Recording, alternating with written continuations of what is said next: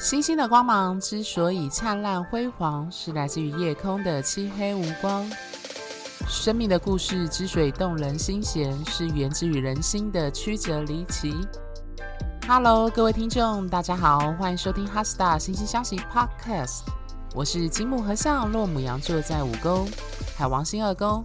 很不会理财的金牛座 Coco 米。这集呢，我们要谈的主题是职业大补帖。星盘呢？星盘，我适合从事什么类型的职业？那不得不说，工作与职涯呢，是不少客户来找占星师最常咨询的主题。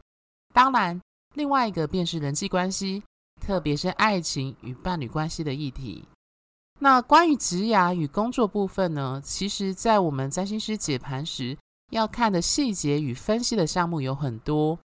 那是为了方便各位理解。我会分成几集去跟大家讲解这些内容。首先呢，这集要跟大家讲述职业与工作及其对应的宫位，如同宫位系列那几集所讲述的，星盘上的十二个宫位分别对应不同的生命领域，不同星体与星座坐落在这宫位中，会替这些生命场域上演各具特色的人生剧码以及性格倾向。而对占星师而言，只要客户来咨询职涯相关的议题，那么六宫与十宫便是绝不能忽略的重点。讲到这，一定会有不少听众好奇：如果说六宫跟天顶及十宫都跟职涯与工作有关，那这两者差别在哪里呢？一言以蔽之呢，这两者的差别就在于六宫可以说是求生存。日常生活每日重复的工作，也就是最基本需要满足的，比如说养家糊口、挣一口饭吃的那一种 day by day 的那种工作。相较于时工，它多了一种为了面包跟五斗米折腰的一种感觉，还有反复、重复与付出跟服务的特质。而天顶呢，以及时工，则象征着事业、人生志业。与我希望如何被社会所认可和看见的成就，前者带有一种处女座与六宫的服务与谦卑的特质，后者呢，则有摩羯座一种经历时间历练而被社会所认可的专业与权威感。因此，你可以说六宫带有一种学徒与服务生的特质，而十宫呢，则有点类似学成出师，自己当师傅跟老板的概念。讲到这呢，应该不少听众心里头会浮现一个念头：如果可以的话呢，我当然要选择十宫所象征的职业或工作。这种十宫优于六宫的一个想法会冒出来，并不让人意外。毕竟有得选的话，人人应该都想要当头家，远胜于就是当别人的员工去替老板赚钱。那然而呢，占星学里的星体。黄道十二星座与十二个宫位所象征的是宇宙一体性的法则，六宫与处女座所象征的法则，也就是服务他人，之所以跟工作有关，是有它的道理的。在宫位系列以及星盘里的毛小孩那集，我有提到，第六宫在古时候之所以被称为奴仆宫，并且跟工作、健康与宠物有关。就在于其关键字“服务”这两个字所致。如果将“服务”这两个字延伸到工作上呢，第六宫就意味着我们如何运用自己的能力、生产力，也就是自身的职业，去为这个社会做出一己之贡献。各位听众想必还记得，第六宫对应的处女座是土元素的变动性质，因此。六宫在物质性显化之外呢，又多了处女座对于界限、细节、分类、计划与检视的特质。这种将个人能力分门别类，宛如齿轮般咬合，得以让整部机器运转得当的特征，便是我们人类社会得以存续和不断推进的一个主因。理想上，这种将人依照其天赋。还有专长，进而各司其职的一个方式呢，才能让一个组织公司与社会维持正常的运作。那这也是第六宫的行星与星座会成为占星师检视一个人工作与就业有关的重要资讯的缘故。当然，第六宫不只暗示了一个人得以发挥长才的一个工作，它也暗示了从事的工作的本质与类型。举例来说，土星落六宫或六宫在摩羯座的人，很可能会在政府机构或大型、历史悠久的企业组织里任职，或是他从事的工作必须具备一定专业跟时间累积的工作类型，或者是带有土星传统架构跟体制性的氛围，例如建筑师或法律相关职业等等。而月亮落六宫或六宫落在巨蟹座的人呢，从事的工作类型可能跟照护、情感性的付出、情绪性的劳动。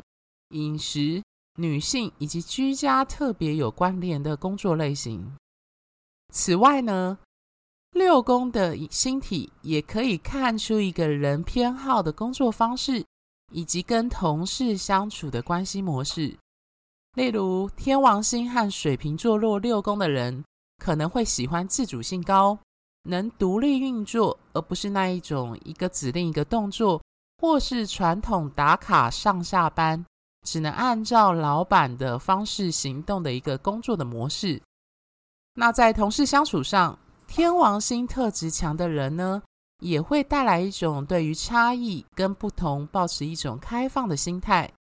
而独立性与拥有自主空间呢，便是天王星型的人所在意的。讲到这，对已经出社会有十年以上工作经验的听众，应该会特别有感。刚离开学校进入职场时，不少人应该都有种前途茫茫，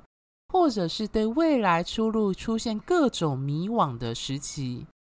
绝大部分的人一开始投入职场，应该都是从基层开始做起，而且初入职场呢，会面临到各式各样社会现实的洗礼，不论是职场文化、同事之间的人际关系、与老板或公司的应对。各行各业种种特殊的需求，以及与客户的互动等等，这些种种社会百态的试炼呢，宛如大浪般铺天盖地而来，冲击着就是职场新鲜人的各种三观。那与相对单纯的校园生活来比的话啦，那职场当然更多了金钱、利益、权力与人际上的现实考量。那在这种种社会现实洗礼下，对于刚步入职场的社会新鲜人来说，工作一段时间后，应该不少人都曾有过就是辞职求去般的那种失意的时刻，或者是对于日复一日的工作感到疲惫与职场的倦怠感，从而冒出一种就是呃，这个工作到底适不适合我？我是否该转换跑道呢？我有没有其他更适合的工作？那这些疑问跟念头呢，就会盘旋在内心这样子。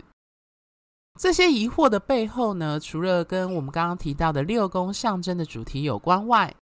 那从另一个层次角度来看呢，我想其实对不少人来说，他们会来询问工作或职涯这件事情，主要是因为他们渴望找寻的是那种像是天命般能够当做一生志业。进而发光发热的一个职涯的方向，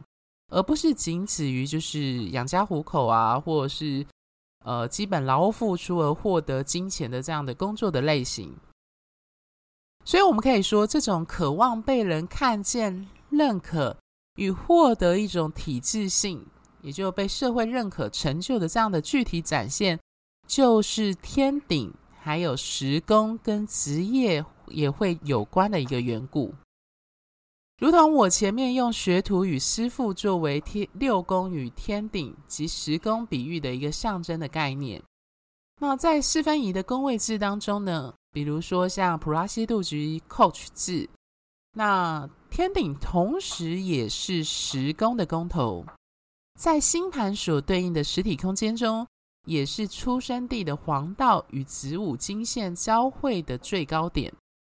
举个实际例子哦，就是呃，如果各位听众中有人出生的星盘是太阳落在十宫或九宫里面的，基本上应该都是正中午前后左右出生的人，那也就是大约是在十点过后，我说是早上十点过后到下午一两点之前。那这个时候呢，正是太阳高挂天空的时刻。那这个天空中最高的位置，可以说是天顶与十宫跟事业特别有关的缘故。那当然，以及某些时候呢，九宫也会被我们占星师纳入考量，就是作为一个职业一个判断的一个原因之一。讲直白一点哦，天顶与十宫是每个人试图想在这个世界上。留下属于自己记号的宫位，那它代表的是我们想要达成的某一种成就。它不单单只是物质上的成果，在无形的区块中呢，也是如此。大家可以试想哦，天顶是天空中的最高位置，落在那边的星体与星座呢，我们必须要抬头仰望才能看到它。这个位置正好呼应了一个人的成就、社会地位与一种必须要高高仰望的权威形象。就心理占星的语汇来看呢，天顶与十宫象征我们想要凸显和被彰显的那一面。这种渴望呈现在世人面前的样貌，可以说是野心这两个字的一个具体展现。说到野心这两个字啊，就是呃，华文圈的听众脑海可能会马上浮现有关于就是政治和权力谋略的一个联想。但是如果要用更精细点的词汇来形容的话，我个人觉得中文用企图心可能会更适合。而且这种企图心背后蕴含着一种想要被这个社会和他人认同、尊重的渴望跟冲动。当这种企图心以及伴随而来的社会成就落实在我们自己的人生当中时，最具体化的展现便是职业。不可否认的啊，就是在当代社会里面，特别是成为社会人士后呢，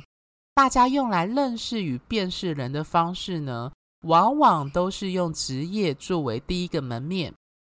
最明显也最具体的例子呢，就是各位听众在职场中随身携带的名片了。在名片上呢，往往最显眼的就是职称与职业的类别，再来就是称谓跟学经历。那这些种种都呼应了占星学中十宫天顶以及对应的摩羯座与土星象征的社会体制与成就的关联。所以对占星师来说，一个人命盘中十宫的星体，显示了当事人要如何被欣赏、赞美、崇拜和尊敬的特质。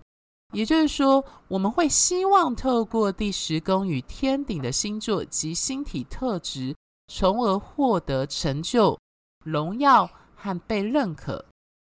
那如同我在《谁才是最有 BOSS 潜力》那集所讲述的概念。这也是天顶与时宫跟领导能力、权力与权威特别有关的缘故。毕竟就职涯的发展来说，大部分的人应该都希望自己随着资历的增长，事业也会有所成长跟进一步的扩展，而成为管理阶层，甚至成为独当一面的 BOSS，就是最明显和具体的成果表征之一。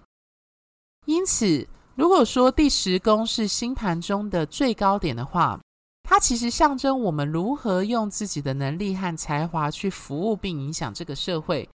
在让这个社会看见我们获得成果、荣耀与自我价值满足的同时，进而将这个特长呢变成一种被社会认可的专业和权威，从而获得大众的掌声和赞扬。所以，某一种程度来说呢，它可以说是我们渴望成为的人生志业和自我实现的展现。讲到这呢，想必各位听众对于六宫与十宫的差异，以及这两个宫位都跟职涯有关，应该多少有些理解了。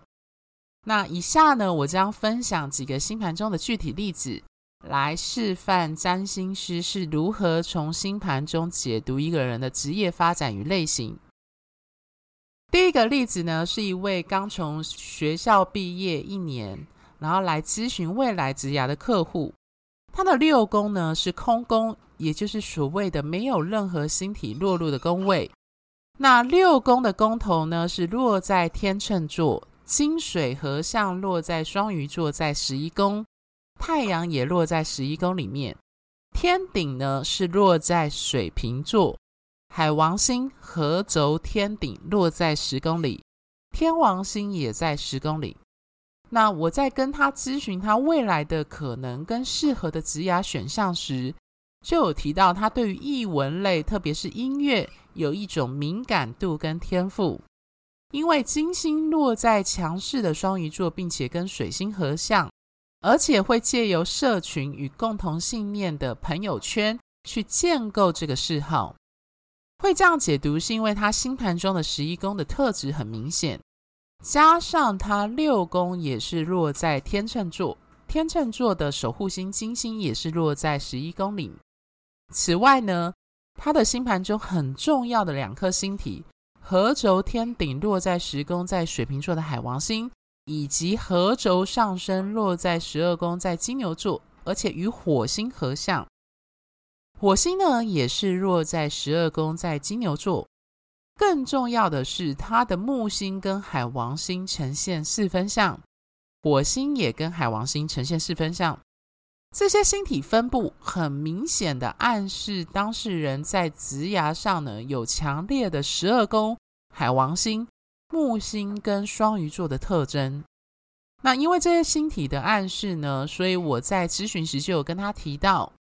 宗教、NGO 组织。等这一类强调信念以及为社会群体服务与奉献等特质明显的职业，也是他未来职涯很可能的走向之一。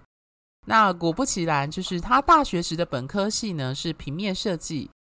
那但他对于未来想要投入 NGO 组织，特别是人权相关议题，是非常有兴趣跟向往的。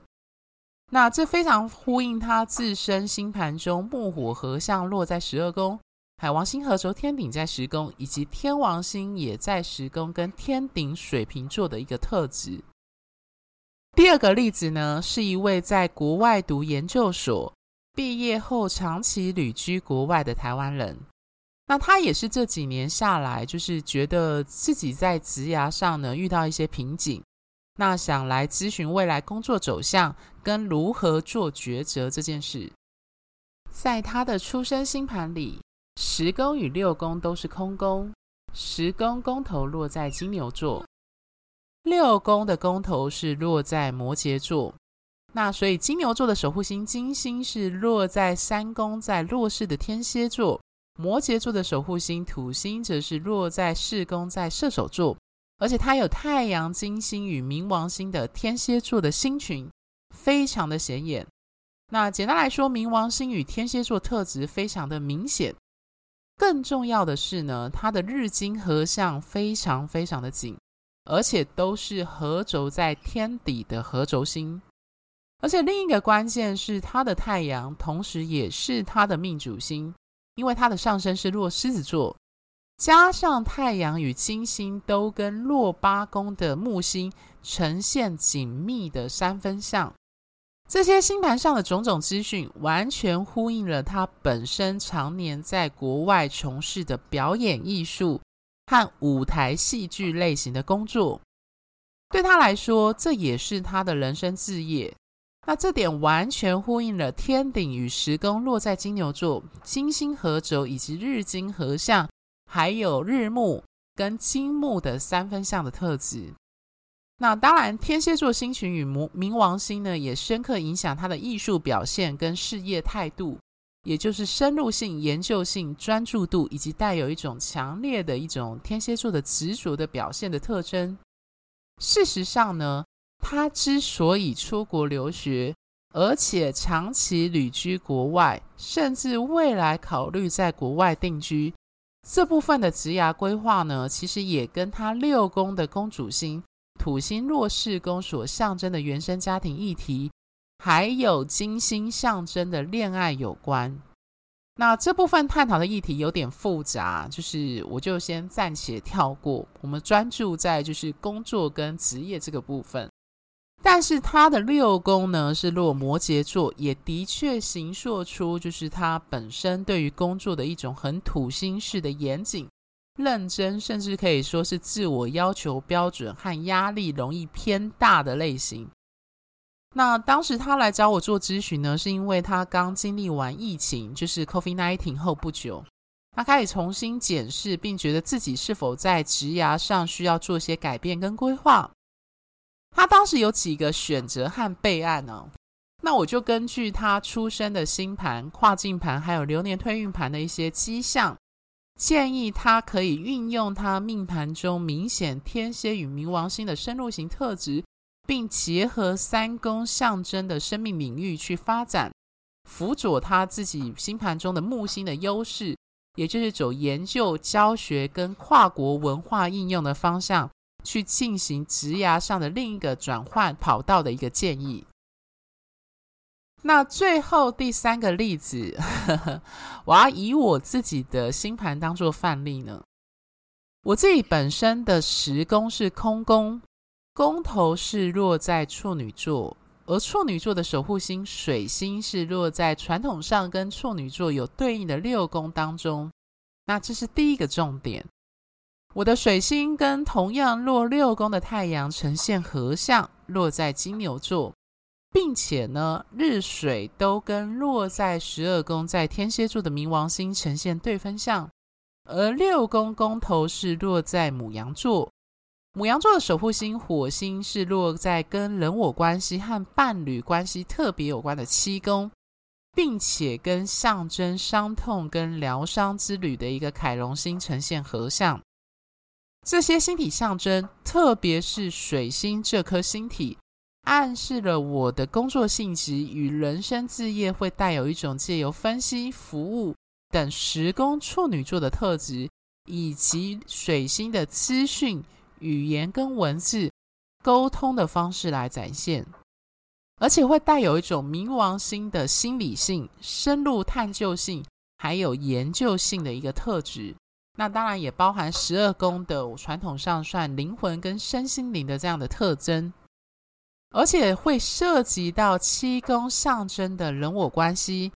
伴侣关系，以及火星与凯龙的受伤、伤痛与疗伤的一对一的关系互动的类型。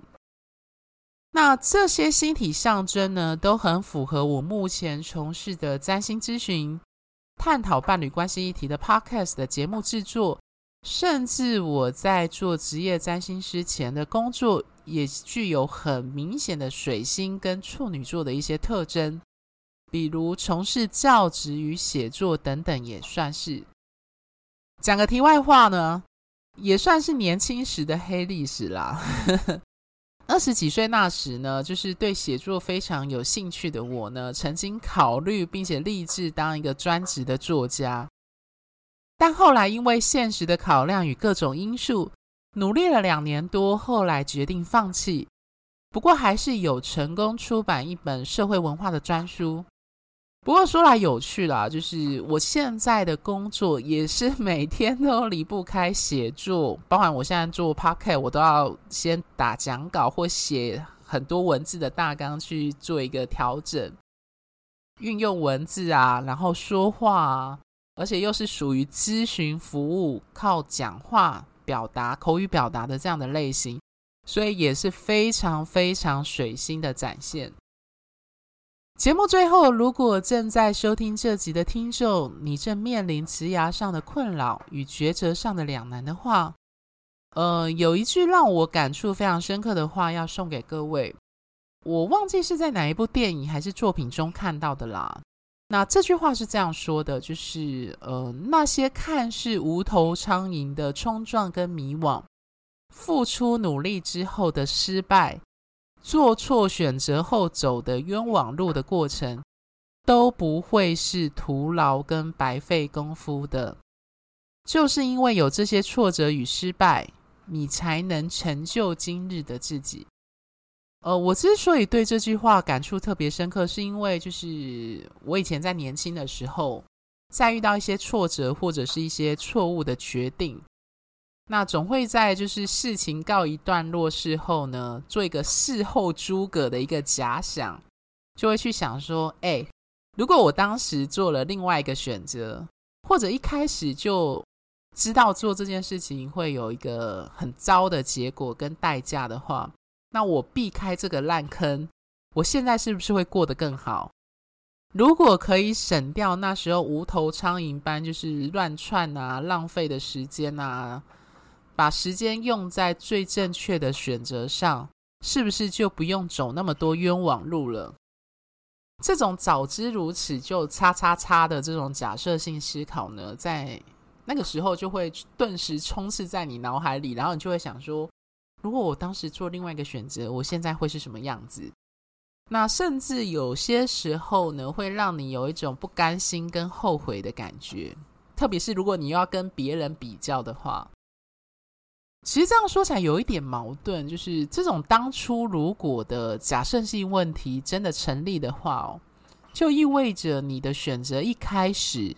就走在所谓一帆风顺、正确的选择与道路上。